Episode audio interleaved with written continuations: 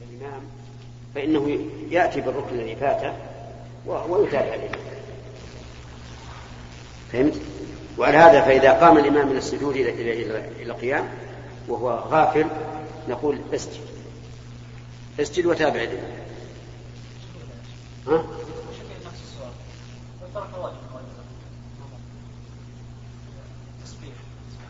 لا هذا ما يلزم يعني مثل لو سجد مع الإمام متابع لكن نسي أن يقول سبحان الله الأعلى في السجود نقول بارك الله فيك في هذا الحال يجب عليك سجود السهو إلا إذا كنت داخلا مع الإمام من أول الصلاة فإن الإمام يتحمل عنك السجود ولا تسجد. فضيلة الشيخ حفظك الله ما الأسباب المعينة على حفظ القرآن؟ أهم شيء بارك الله فيك بالنسبة لحفظ القرآن أو غيره من المتون أن يحفظها النساء وهو صغير لأن حفظ الصغر أسرع وأثبت.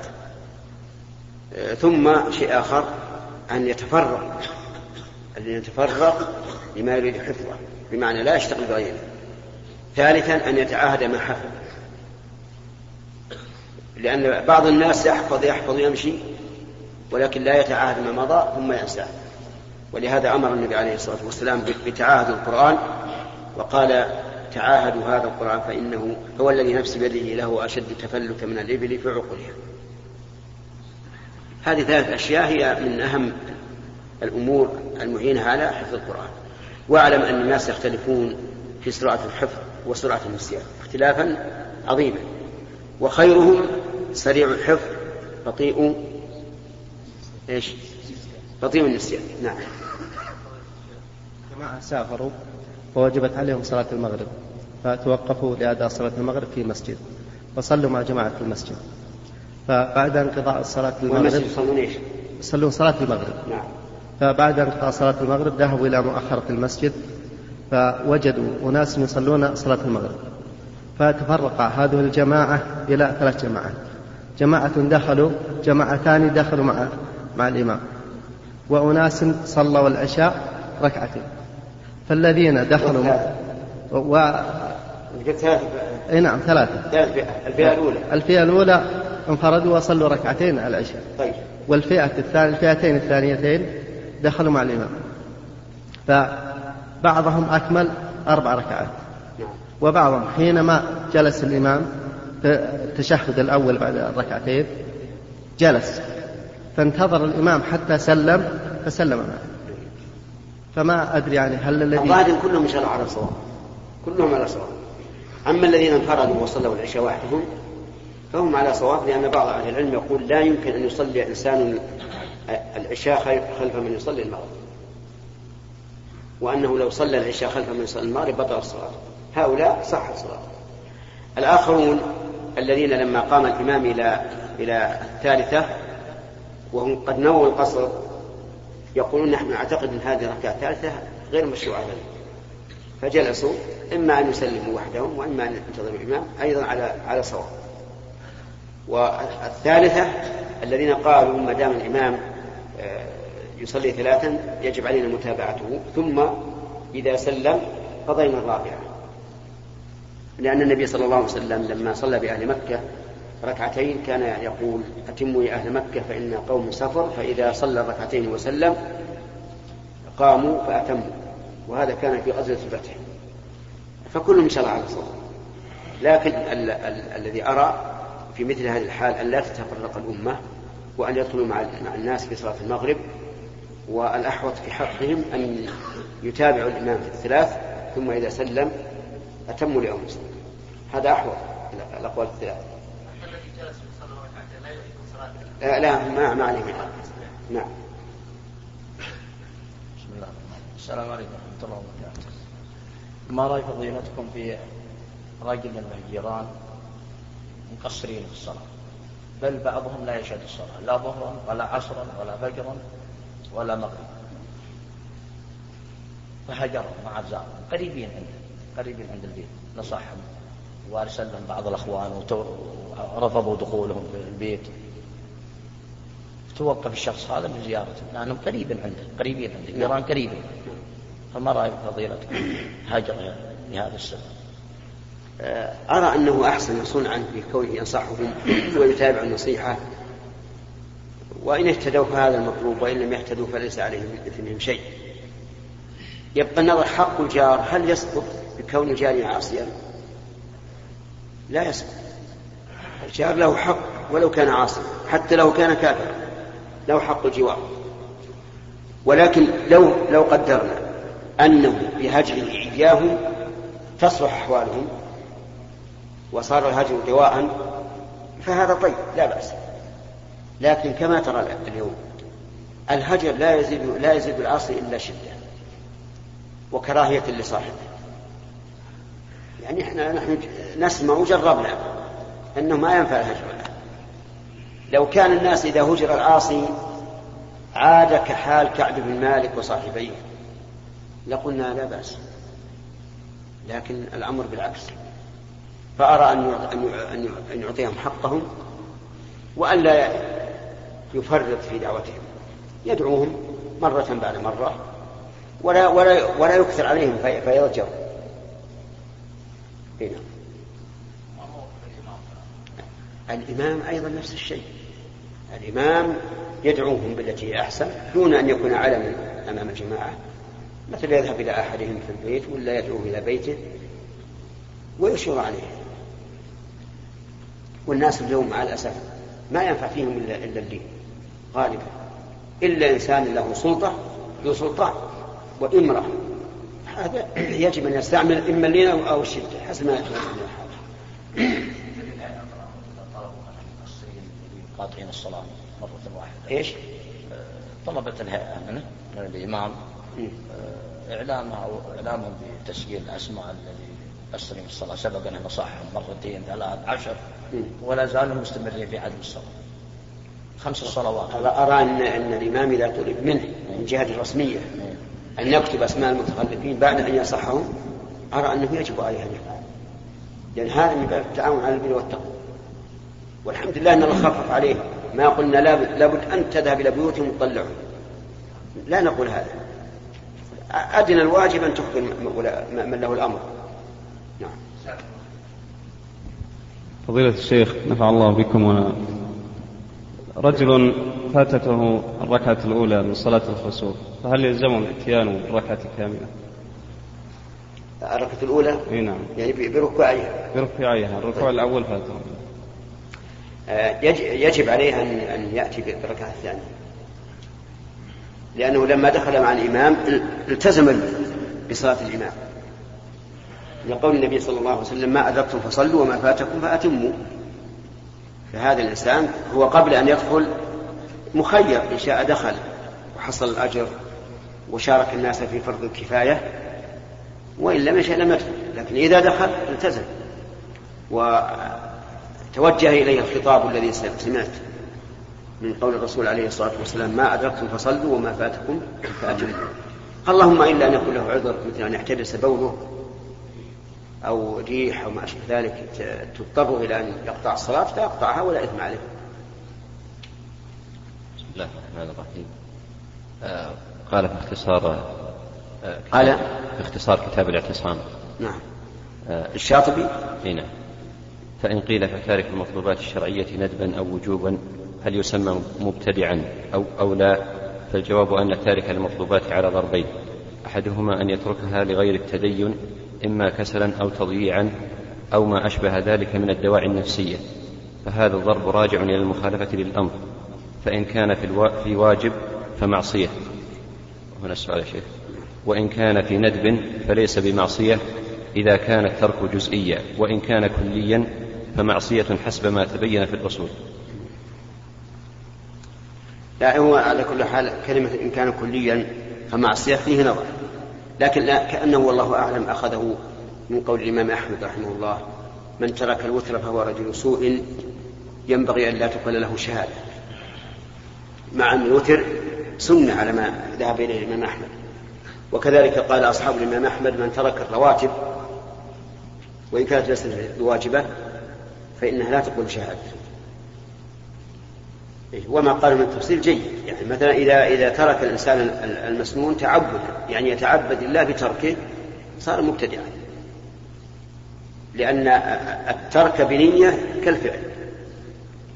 وأما إذا تركه تضييعا أو تكاسلا أو تهاونا أو يقول الواجب لا هو الواجب وغير الواجب ليس بواجب فلا شيء عليه سواء كان كليا أو جزئيا.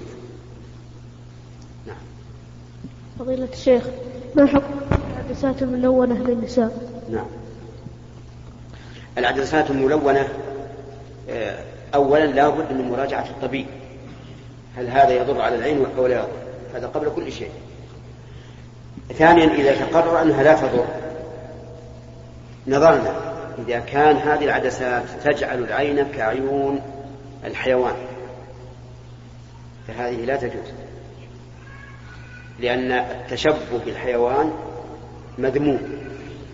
وأما إذا كان أنها تعطي جمالا فهذا لا بأس به، لا بأس به، لأنه الأصل الإباحة. فهمت؟ طيب. نعم. إذا اتفقت عبادتان في الهيئة واختلف بسبب إيجاب كغسل يوم الجمعة وغسل الجنابة، أو كمن أخر سنة الفجر إلى طلوع الشمس ثم صلى الركعتين التي ترد في السنة إذا طلعت الشمس ارتفعت قيد رمح، فما حكم أن يجمعهما في فعل واحد؟ هذا سؤال مهم. يعني إذا اجتمعت عبادتان فهل يكتفى بإحداهما عن الأخرى؟ الجواب إن كانت العبادة المقصودة بذاتها فإنها لا تجزئ عن الأخرى، لا بد من فعل الثنتين جميعا. وإذا كانت غير مقصودة بذاتها وإنما المقصود حصول هذا الفعل بأي وصف وصفناه اكتفي بواحد عن الأخرى. فمثل الغسل يوم الجمعة عن جنابه ومن أجل الجمعة، نقول المقصود بغسل يوم الجمعة هو الطهارة والتنظف. ولهذا قال الرسول عليه الصلاة والسلام للصحابة الذين يأتون من العوالي والأمكنة بعيدة ويكون فيهم العرق والرائحة، قال لو أنكم تطهرتم ليومكم هذا. فهنا المقصود إيش؟ التنظف والتطيب، لكن لأمر الرسول به صار عبادة. نقول الآن إذا نوى بغسل جنابه كفى عن صلاة الجمعة، عن غسل الجمعة، كما تكفي الفريضة عن تحية المسجد. وإذا نوى غسل الجمعة لم يجزي عن الجنابة، لأن غسل الجمعة ليس عن حدث وغسل الجنابة عن حدث.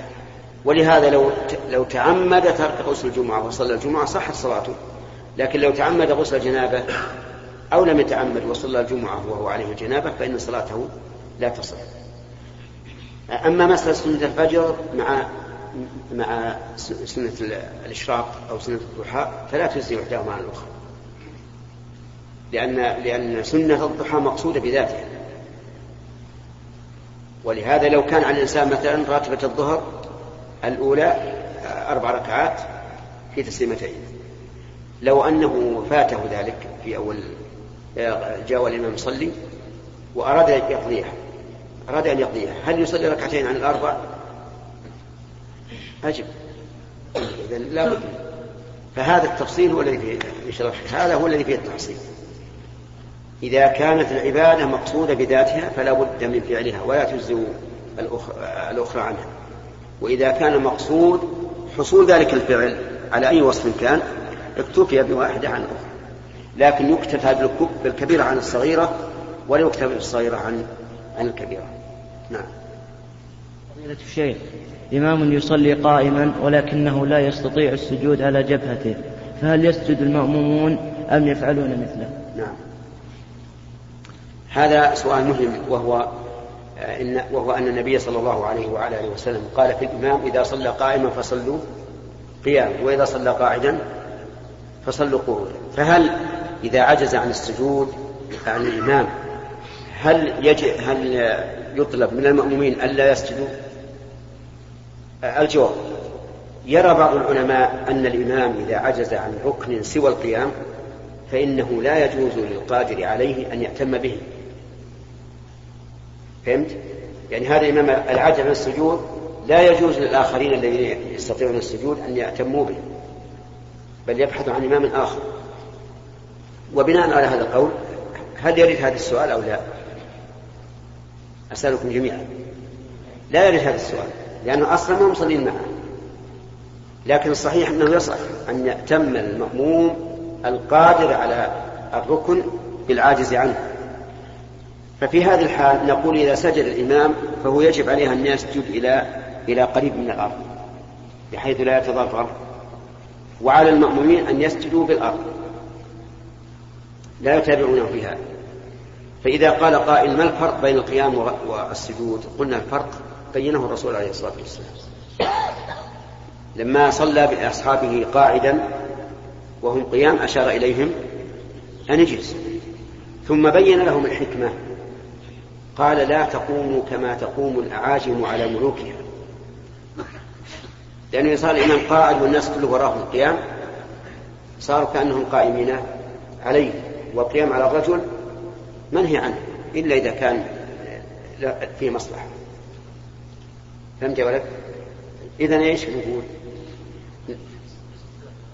نقول على القول الراجح يسجدون على الأرض، وهو يسجد إلى قرب الأرض إلى الحد الذي يمكن أن يصل إليه.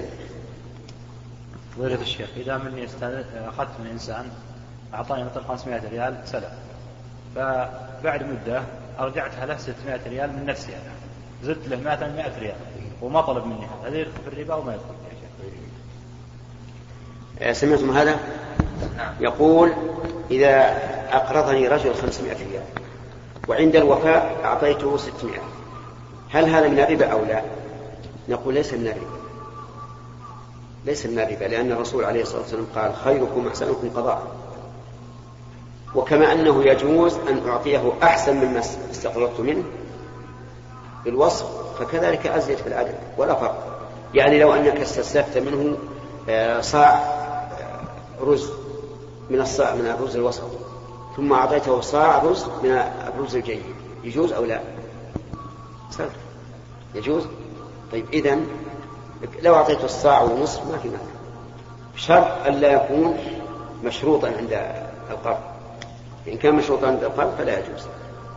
يا شيخ، في خادمة مسلمة غير متعلمة تصلي جميع الفرائض من غير إتقان، وكان عليها من العام الماضي بعض القضاء، فإذا أمرت بصيام وقضاء لم تفهم شيئا، علما بأن كفيلها جلب لها بعض الأشرطة الدينية التي تعلمها كيفية الصلاة والصيام وغيرها من الفرائض، وسمعتها فلم تفهمها، فهل على كفيلها إثم أم لا؟ وهل كفيلها إثم أم لا؟ وهل برئت ذمته؟ والله الواجب على الكفلاء بالنسبة للقادمين من الخدم وغير الخدم، الخدم والسائقين والعمال، الواجب عليهم أن يدعوهم الإسلام، لأن الله تعالى أمر بذلك ادعوا إلى سبيل ربك، ولأن النبي صلى الله عليه وسلم أمر معاذ بن جبل أن يدعو أهل اليمن إلى الإسلام، وأمر علي بن أبي طالب أن يدعو أهل خيبر إلى الإسلام. فالكفلة يجب عليهم أن يدعو من عندهم من غير المسلمين إلى الإسلام بقدر المستطاع. وإذا كانوا يعلمونها كيف تطبخ، كيف تصل الإناء، كيف تفرش المكان، نعم، لماذا لا يعلمونها الصلاة والطهارة؟ أيهما أنفع للإنسان؟ عجيب يا جماعة أن يعلمها إيش؟ أمور الدين، تنتفع هي وينتفع هو، وربما إن الله يهدي على يديها هي أيضا من أهلها. نعم، إيش؟ سبحان الله، ما تفهم، ما يتفهم الطبخ والأشياء اللي ما تعرفها ببلادها، تفهم لك الناس يقصون لما أكلمها مرتين أو ثلاث ولا عرفت خلاص قال ما فيها خير. نعم، أين هنا، أو يجيب مثلا نظيرتها من اللي كانت جاءت من قبل ولا صحيح. هو فيه صعوبة أول ما تجي، فيه صعوبة حتى يعني ما تعرف شيء إلا بالإشارة. وإلى هنا ينتهي هذا اللقاء، وإلى اللقاء الآخر إن شاء الله تعالى، وجزاكم الله خيرا وأبشروا بالخير، فإن من سلك طريقا يلتمس فيه علما سهل الله له به طريقا إلى الجنة. نسأل الله تعالى أن يسهل لنا ولكم طريقا إلى الجنة، إنه على كل شيء قدير. يحصل اي نعم. السلام عليكم. أيها الإخوة، في ختام هذه المادة نسأل الله أن نلقاكم في لقاءات متجددة، مع تحيات مؤسسة الاستقامة الإسلامية للإنتاج والتوزيع في عنيزة، شارع هلالة، رقم الهاتف والناسخة الهاتفية 06 364 88 880، والرقم الثاني 06 364 58 880، ورقم صندوق البريد 250 وألف.